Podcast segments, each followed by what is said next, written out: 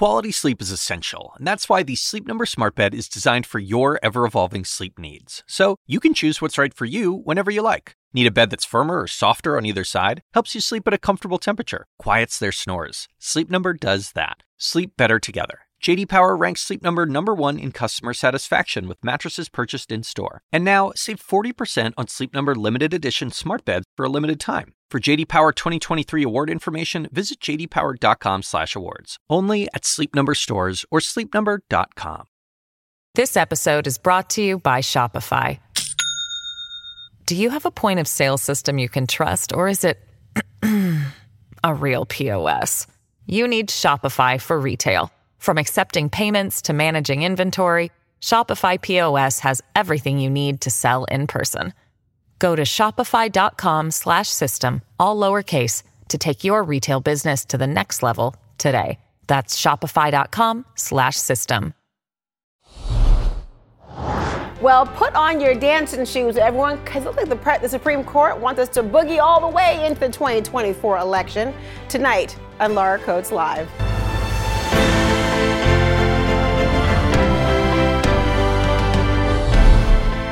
If you've paid attention to all the legal cases this week, well, you'd think it's one big tap dance, wouldn't you? Ruling after ruling, appeal after appeal, and today, a two step by the Supreme Court itself. It rejected a request by special counsel Jack Smith to fast track a decision on whether Trump has immunity from federal prosecution for crimes that he committed allegedly in office. The Supreme Court, now they didn't explain why, and there were no noted dissents. In fact, the release was a single sentence, ending with the word denied. So, what does all this mean? Well, you know that March 4th date that Jack Smith wanted for the start of Trump's election subversion trial? Yeah, well, that likely ain't happening. It could be much later than that now, just so we're clear on that. We'll talk more about that tonight. But the question remains why kick the can down the road? It's almost a surefire bet that SCOTUS will have to take up this uh, again at some point, and maybe even sooner than you think. An expedited review of the case is already underway in the D.C. Circuit Court of Appeals, which will hear oral arguments on January 9th. It's pretty quick. And however that court may rule, either side, guess what? You guessed it, is likely to appeal. So why wait? I mean, don't the American people have the right to know the answer? Does he have immunity or not to this right now? But I mean, given the zip lips of justice, I mean, it's hard to know which way they're leaning or how they're thinking about this very important issue. But could it have something to do with a big landmine right in the middle of this dance floor? You know I'm talking about the 2024 election. It's the thing that makes this critical legal question so fraught with politics for a deeply unpopular court, you know why, in a deeply divided country, I guess we know why, it's inevitably going to anger a whole lot of people, no matter what the decision ends up being. You rule against Trump, and part of the country thinks it's thumbed on the scale of justice in one direction or another. You rule in his favor, and the other part sees those scales tip in the other direction. Getting a little notch from the seesaw, I'm sure action you're talking about. Well, even Jack Smith seems aware of the political peril because remember, his filings on the immunity dispute talked a lot about the quote, public interest. But as my friend and colleague Elie Honig points out, Smith didn't mention the election specifically. When it comes to the question of whether it needs to be expedited, it's is there a need for speed here? And because Jack Smith was unwilling or unable to say, I'm trying to get this in before the election, all he was able to give was a bunch of generalities. And apparently the court found that un, uh, you know, unpersuasive. Well, as for Trump, well, he wants this dance to go on. He's the one that set the landmine in some respects. He would be in a much more favorable position if all this were decided, let's just say after the election. Then he could cut the lights and stop the music, and that's it. If he wins, of course. Whether it's this case or any other, if he wins the presidency and we're talking about a federal action, he could have them all dropped. Poof, gone. As far as that landmine goes, he's still out there trying to set more for every legal issue he's facing. He's saying this today after Colorado Supreme Court took him off the ballot. They're trying to take the election away from the voters, and they sue uh, anytime they can. And this one is really a crazy one. And if they ever did that, it would be so bad for this country. You have no idea. And you, you understand it would be, it would be a big problem for the country. So, how long can we dance as a country before stepping on one of those landmines? Or can we maybe avoid them altogether? Time will tell. Let's get right into all this with the former Trump White House uh, attorney James Schultz. He is there, and CNN legal analyst Michael Moore, the former U.S. attorney for the Middle District of Georgia. Gentlemen, good to have you here. Doing a whole lot of dance analogies, so get ready to swing with me on this one. James, let me begin with you, okay? So, look, no explanation was given, Jim, no noted dissents. The question on everyone's mind is why won't the High Court just answer this question? We know it's going to get to them eventually. Why not answer it now? So, uh, as far as the expedited piece of this goes, clearly the Supreme Court wasn't buying what Jack Smith was selling here. I thought that they were going to take it up. They didn't take it up, but there is some, there is a bright spot here in that you know, we know that the that the D.C. Uh, appellate court is taking this very seriously. They already have an expedited hearing on the thing. It's going to have an aggressive briefing schedule. This thing is going to get before an appellate court very quickly. I don't think the former president has a strong case on this immunity. He's trying to apply something that is traditionally in the civil context to the criminal context. I don't think the DC Circuit Court of Appeals is going to go his way on it, and then it'll be right back in the hands of the Supreme Court, and they can make a decision at that point whether they want to have a, a, an expedited briefing schedule, and depending on outcome, who knows? Maybe they don't take it up at all, but that remains to be seen. You know, Michael, that's a good point in the idea of, of, of, the why and, of course, process. And there's normally an order of things, right? It goes from the lower court mm-hmm. to the mm-hmm. appellate court and then can find its way for opposition to say, I want to hear the Supreme Court hear the case at all. They tried to leapfrog all that, as you, as you well know, knowing the gravitas in this entire case. But the D.C. Court of Appeals, the Circuit Court, is going to hear the oral arguments. And it's not that long away. It's January 9th. I mean, we're showing everyone a calendar right, right now. It's coming up pretty quickly. It's days before the Iowa Republican caucuses. The trial is supposed to begin on March 4th. Is this likely now they're not going to take up the case to push that trial date out of March and maybe much later? Yeah, well, I'm, I'm glad to be with all of you and, and happy holidays to you. I, do think it's likely that the March trial is moved. I mean, I just can't see how that date holds given where we are. And really, um, this is a witch's brew of their own concocting.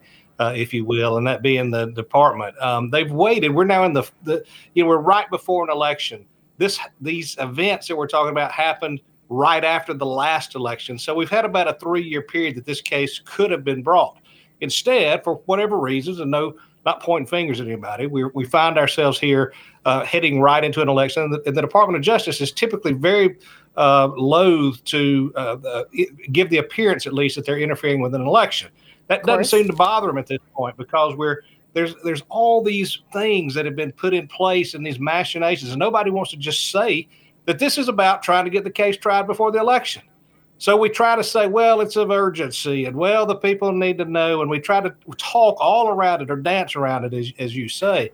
Uh, Thank and, you. And that's, that's you were listening to my yeah, analogies. All right, I'm, Michael Moore. Thank you. you. I'm, I'm, with you all the way through, right? But that's that's taking them nowhere, right? I mean, in, in the Supreme Court is nothing if not a body that is concerned with process, procedure, and rules.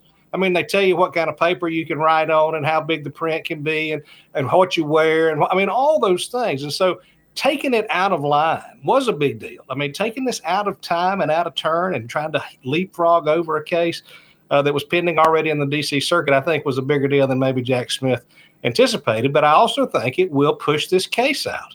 Hmm. Uh, it, it, there's no question we're going to end up at the Supreme Court to make these ultimate decisions, but it's going to push the case out uh, at some point.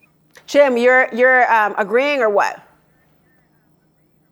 So yeah, I think it is going to have some delay, but I think there is potential that this thing goes to trial in May, June rather than March, April, right? I, given the schedule from the DC Court of Appeals, I do think there's an opportunity for them to get this in prior to the conventions, if you will. I, I, they have been dancing around it. It is about the election. There's no doubt about it. They want to get this in earlier rather than later. And so that this information, and when they talked about public interest, they're clearly talking about getting this information before the American public, getting a verdict in the trial, in a criminal trial against the former president who's running for president in before the election so that the American people can make that decision one way or the other if we have a convicted felon on the ticket, right? So I think that's something that's going to be, you know, front and center. They have been dancing around it. You're absolutely right. But I do think there's an opportunity for them to get it in beforehand. And as it relates to, to not bringing cases around an election, DOJ's policy typically in those instances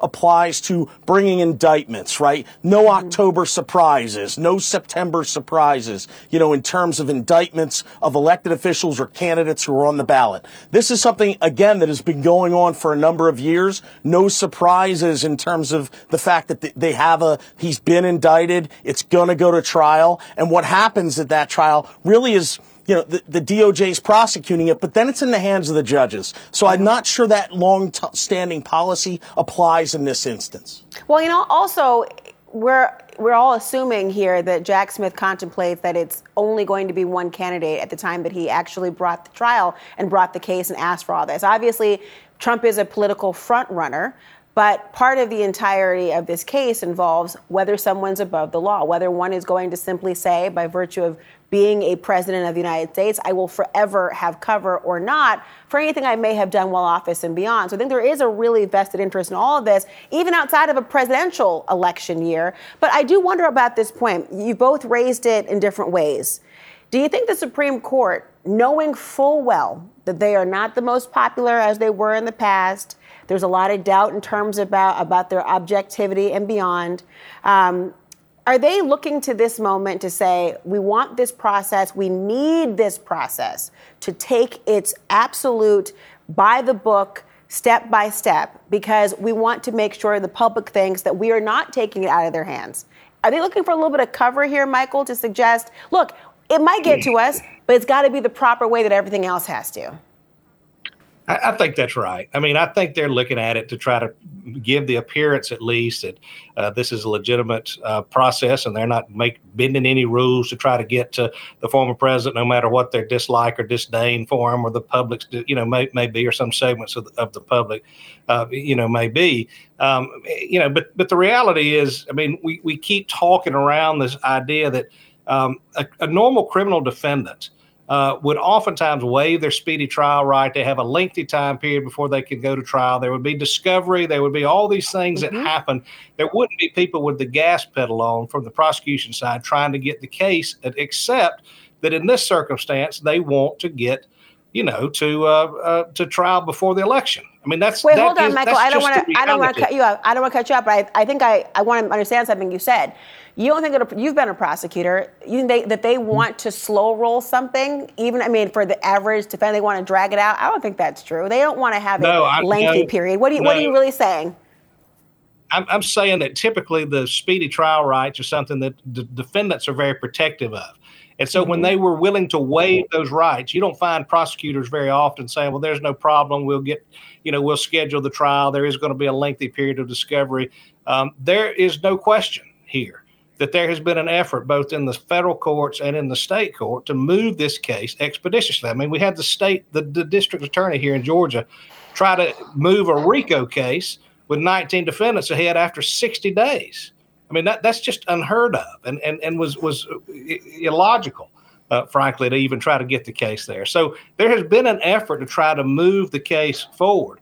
And, and again, we've talked a lot about are we going to treat Trump as a normal person, and that is that nobody's above the law and it applies to all people the same way. And th- that may be the case, except here you have people who are sort of twisting themselves into a pretzel to get things done before he happens to be in an election. And and and you know, well, let me let me, not, let me get Jim in this real quick. I want to get his take on this, um, Michael. Excuse me. I want to get Jim on this in this point because obviously you're talking about Fulton County and that is a very lengthy indictment. Jack Smith, though, Jim mm-hmm. has four counts against Trump. You know, not the number of co-defendants in Fulton County does not appear to have quite the scope of a case, but point well taken about the gravitas and about the novelty of it being a former president. What do you see in terms of what Michael had to say?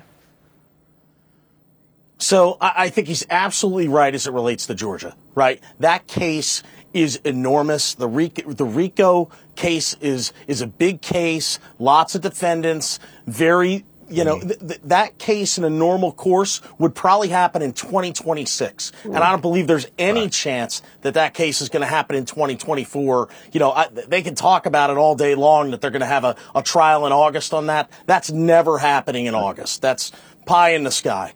Now, as, as it relates to the federal case, Jack Smith was pretty surgical about his indictment, right? He didn't pick a broad, he didn't go broad. He went very surgical in terms of the case he's brought. You know, the information's been exchanged, discovery's been, is being, was exchanged. And yeah, it's an aggressive schedule, but it's a tight case.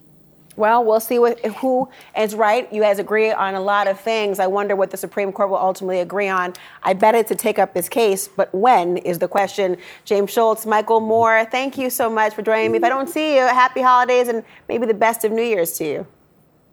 Thanks. Same to you. Great being you too. You. Thank you. Well, look, it's been a very long week long as in L A W N G. See what I did there? If you got questions about what's going on with all these complicated legal cases, you're not alone. They're involving Trump, they're involving Giuliani, they're involving a lot of people. Guess what? We've got answers. We're going to go through some of your questions at the Magic Wall next.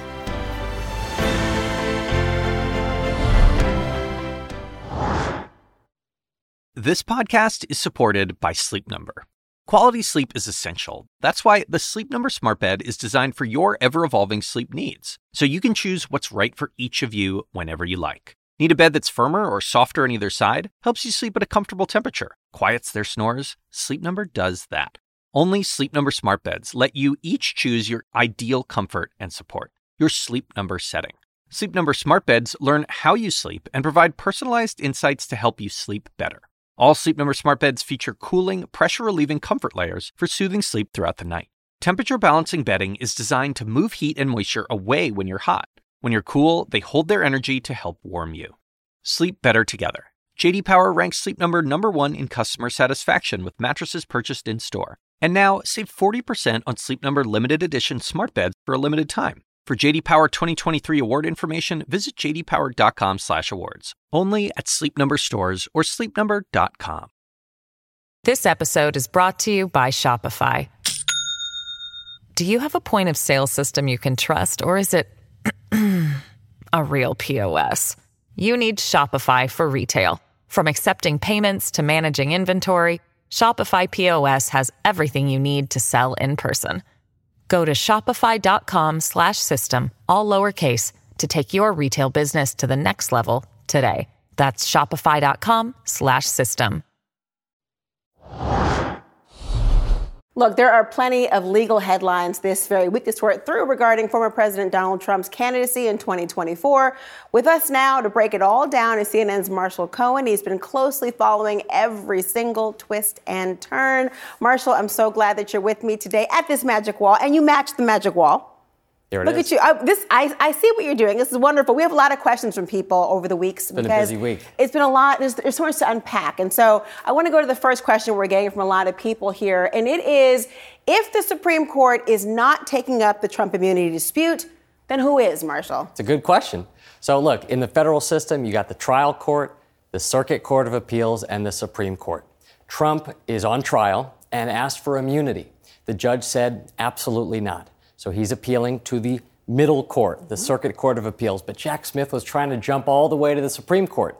They said no today, so we'll go back to the regular process, the way it usually works with the D.C. Circuit Court of Appeals.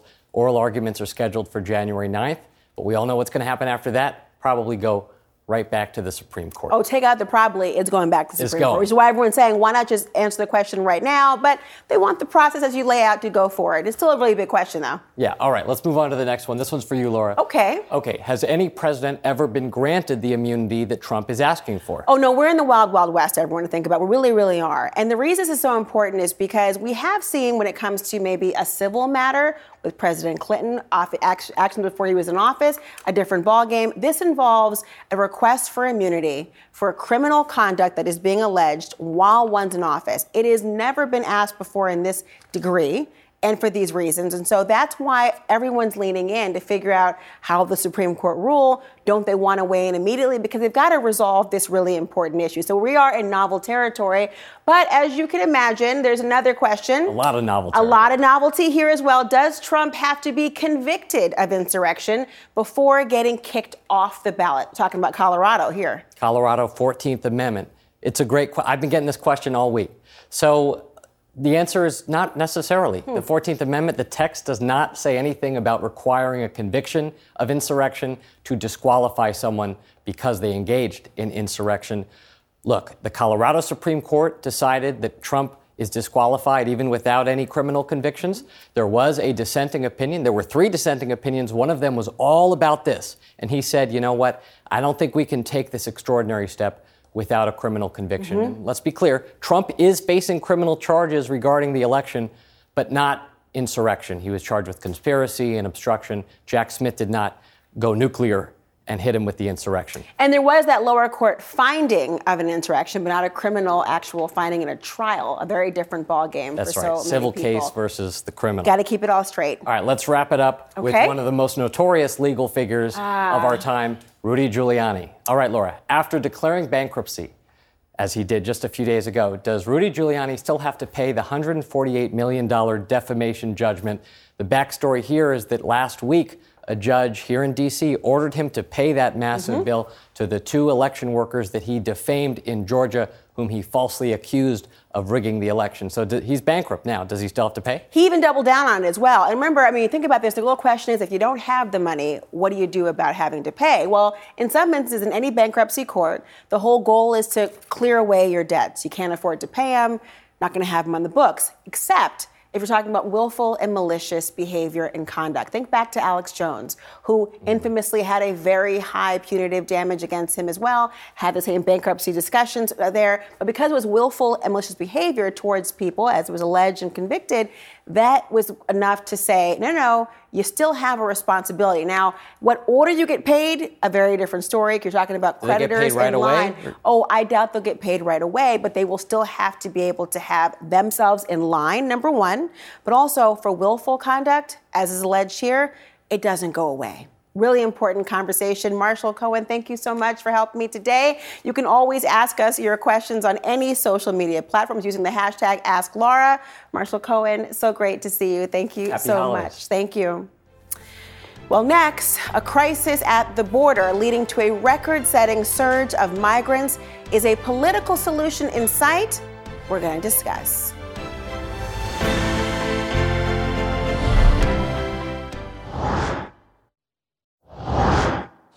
The major crisis unfolding at the southern border is leading authorities to warn the situation is at a breaking point.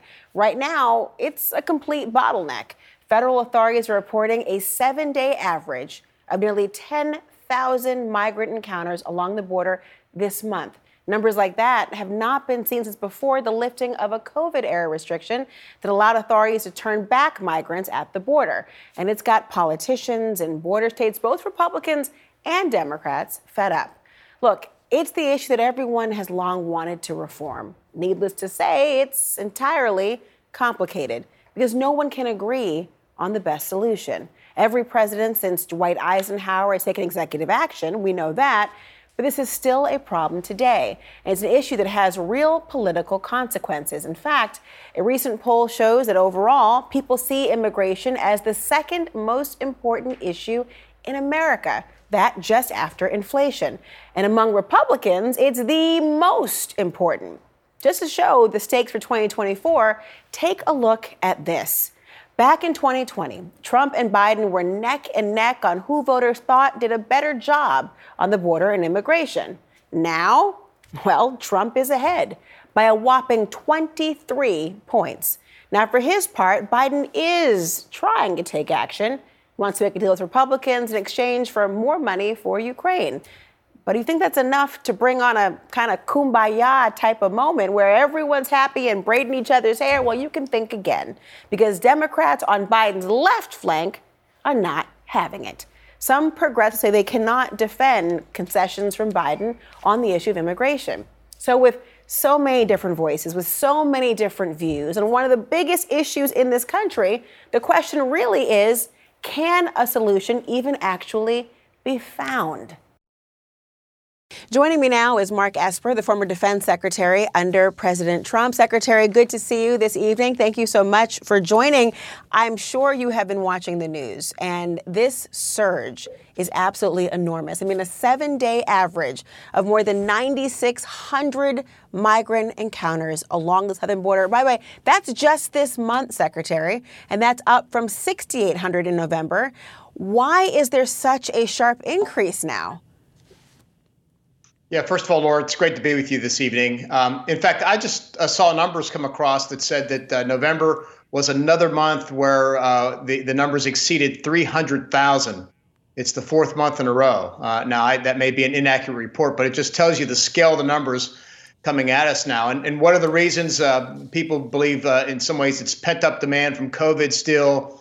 Um, and people are making the track now when the weather is maybe a little bit more amenable uh, to making the crossing. Uh, other factors, maybe they believe that uh, the administration is going to uh, impose new policy soon. Who who really knows? But the fact is, it's out of control, and uh, certainly many Republicans and and many Democrats now see this as a crisis on the border, which it is.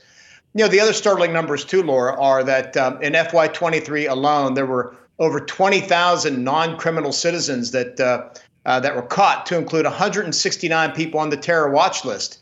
And then that's not even accounting for Iranians and Chinese and Russians and and uh, people from Yemen and Syria, you name it. Uh, we just don't have a control of who's coming across our border and into our country. While you were just talking, we were showing images of what is actually happening, what it looks like. And the images are quite stunning. And it, you, you add those to the figures you're citing and what we've just said, and people are tuning in. They are leaning in, trying to figure out what's next. And actually, the White House is now considering new border restrictions, turning back migrants at the southern border without the ability to seek asylum. Another one is expanding a fast track deportation procedure. Another one is raising the credible fear standard for asylum seekers. And you look at that list of things that there are the possible compromises, the possible new border restrictions. Would any of that work to try to stem what we're seeing right now? I think so. I think that's why that's on the table between uh, White House and Republican negotiators uh, right now as we speak. Uh, and clearly, President Biden has said, "quote He's willing to make a significant compromise." Uh, and, and, so we, we, we know that's on the table. And look, this isn't just the United States. Uh, I think just this week, the European Union began changing its rules as well, some of which looks much like what you described. So I think um, if if those items end up being in the policy changes that's being negotiated, that we we probably won't see now till mid January at the earliest. The the, uh, the um, belief is it will it will deter uh, further migration. It will allow the president or require the president to push people back much more quickly and accelerate uh, deportations and prevent them from getting in in the first place. So that should have a dramatic impact um, on the numbers. If you can couple that with uh, spending on additional border agents, uh, customs officers, uh, uh judges, et cetera, and they're talking about numbers in the thousands to to raise those levels, uh, then that could have a pretty good uh, pretty good impact. Secretary, you know, as you can imagine, and I really appreciate you saying at the beginning, talking about the potential reasons for why we're seeing what we're seeing. It went beyond politics. It gave us information about the scope of it. It didn't start with this year or last year or the year before that or really the last five years. It really has been, in some respects, a continua- continuation and a culmination of a lot of different things that have been happening over successive presidential administrations. But it always seems like immigration, Secretary, becomes this political cudgel. No long term solution to truly be found in the immediate um, run, at least. Is there a way to get past this without all of the politics undermining the ability to move the needle? You know, you're right, Laura. It goes back many years, uh, multiple administrations, although we have seen a big uptick here since uh, 21 or so. But look, I remember uh, working for the Senate Majority Leader in, uh, I think it was 2005 or so, when we actually had a, a plan on the table and required uh, members, senators from both parties uh, who got together and decided to come to an agreement on this. Because at the end of the day, it is about immigration law, and Congress needs to make these changes. Lo- i think the law was first passed in 1965, amended in 1993, but boy, it's it's well overdue for um, for an overhaul. And if you could make some of these changes, and, and look for Republicans, they're going to be demanding border security up front, and I'm sure for Democrats, they're going to be demanding action on Dreamers and others. But if you can get people into the room and everybody lock arms and willing to kind of both share the pain and compromise, then you could get something going. But it's going to take a lot of leadership, and I think it has to begin in many ways from the White House uh, but then you got to get the, the House and Senate leaders on board as well very quickly. It is important, the idea of immigration laws, legislative branch, but as you know, as you mentioned, the executive branch being so, um, you know, important in this as well. You know, we spoke earlier this week, Secretary, about this, frankly, but today, the former president, Donald Trump, is now defending his use of the phrase poisoning the blood to describe illegal immigration. Listen to what he's saying now. When you look at it, and you look at what's coming in, we have from all over the world, not one group. They're coming in from Asia, from Africa, from South America. They're coming from all over the world. They're coming from prisons. They're coming from mental institutions and insane asylums. They're terrorists. Absolutely. That's poisoning our country. That's poisoning the blood of our country. I mean, you've heard that so many migrants, they're fleeing sometimes life or death. I mean, asylum by its very nature sometimes contemplates those very dire conditions to flee from. I wonder what you make of comments like this and the really the explanation of them when you're talking about how much humanity factors into diplomacy and immigration law. Yeah, look, that language is not defensible. It's it's abhorrent. I think it's un-American. We we are a nation of immigrants. I'm a grandson of immigrants.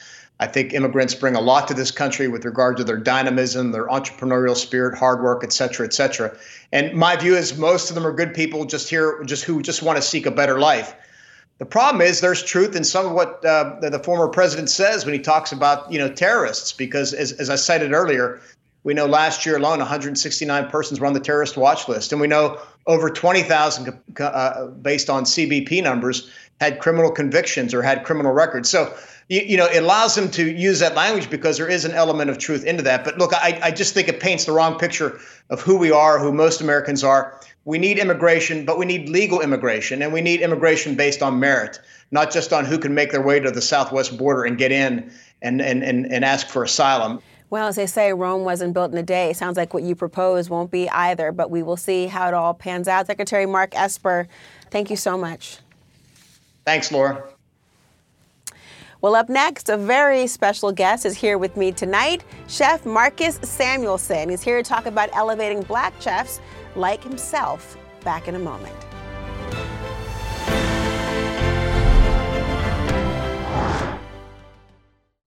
Mom deserves the best, and there's no better place to shop for Mother's Day than Whole Foods Market. They're your destination for unbeatable savings, from premium gifts to show-stopping flowers and irresistible desserts. Start by saving 33% with Prime on all body care and candles. Then get a 15-stem bunch of tulips for just $9.99 each with Prime. Round out Mom's menu with festive rosé, irresistible berry chantilly cake, and more special treats. Come celebrate Mother's Day at Whole Foods Market.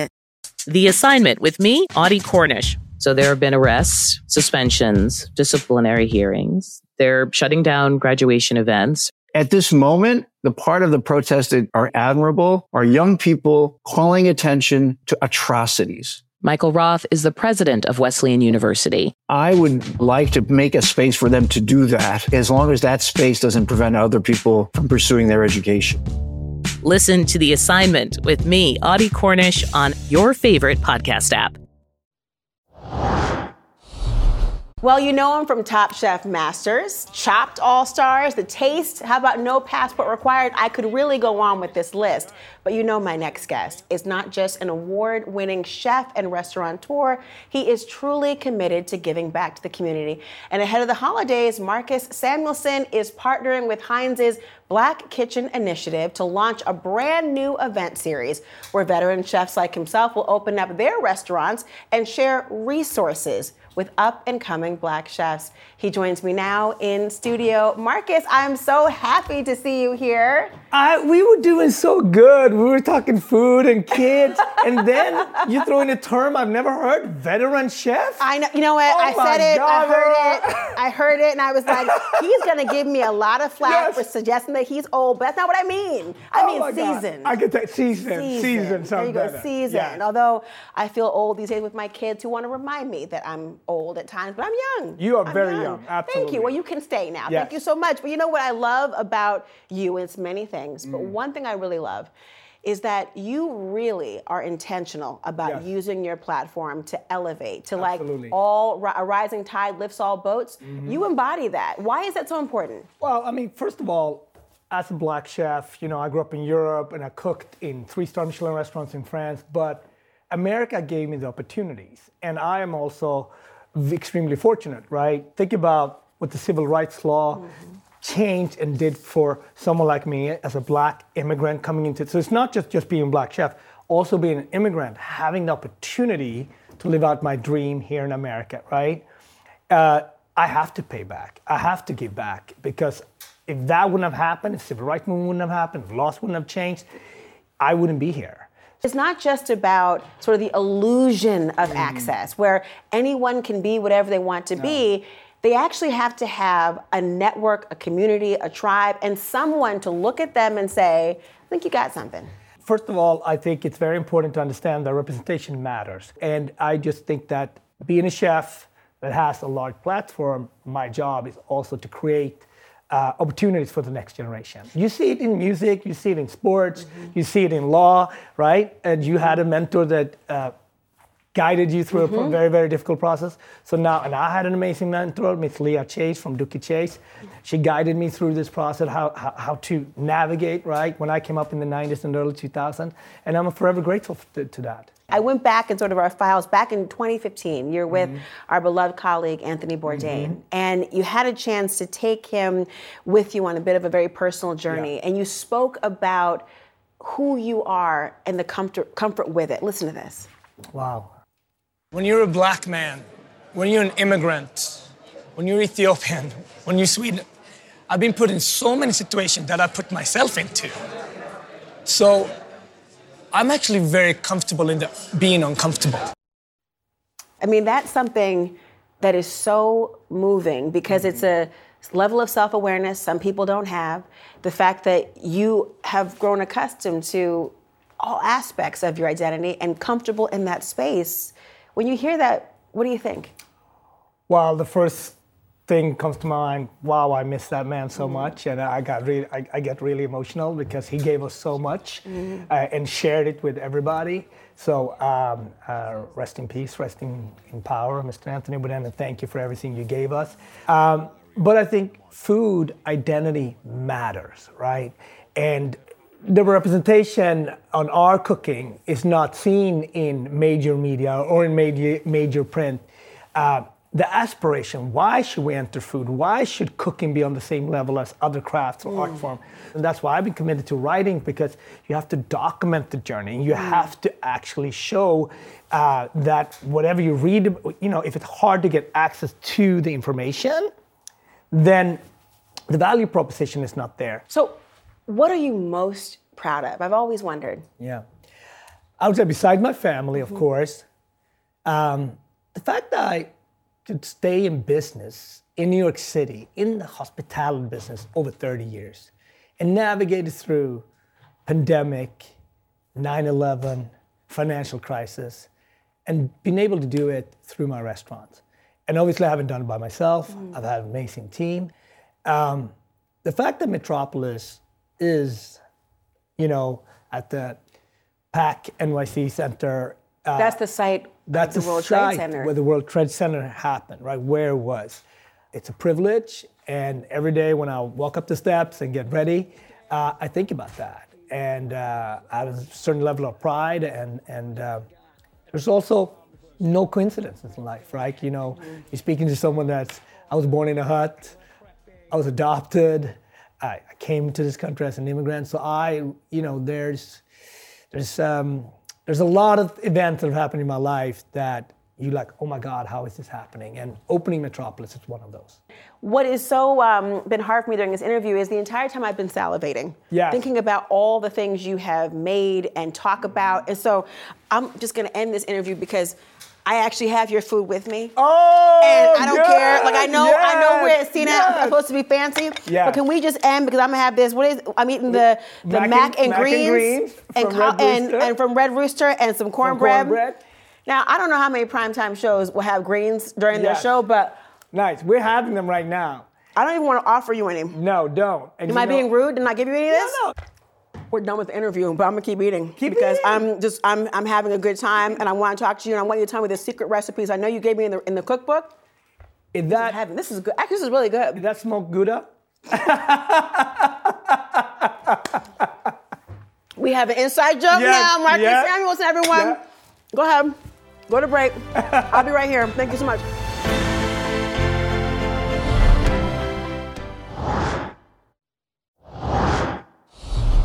FBI is the United States premier law enforcement agency.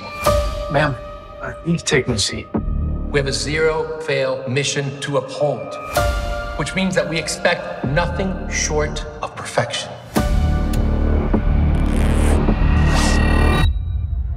FBI, I need everybody to exit the train right now.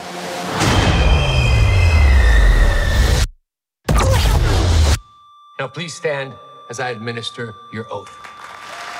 Welcome to the White House, Peter.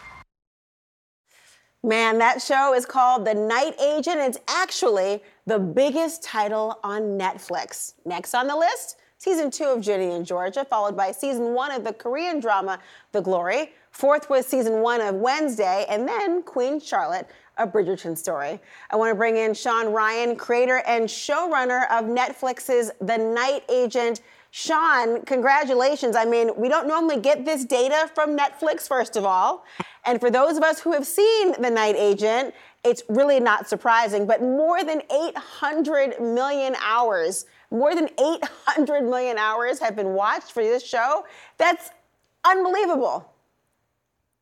We we had an idea back in March when the show premiered that, that the numbers were really huge, but as time has gone on to, to, to see the list come out like this and to see the wonderful company that we're in, uh, it, it's really gratifying. It's really hard to make TV shows. And so when you make something and it resonates with the public, uh, in this case, all across the world, because Netflix is global, uh, it- it's pretty great.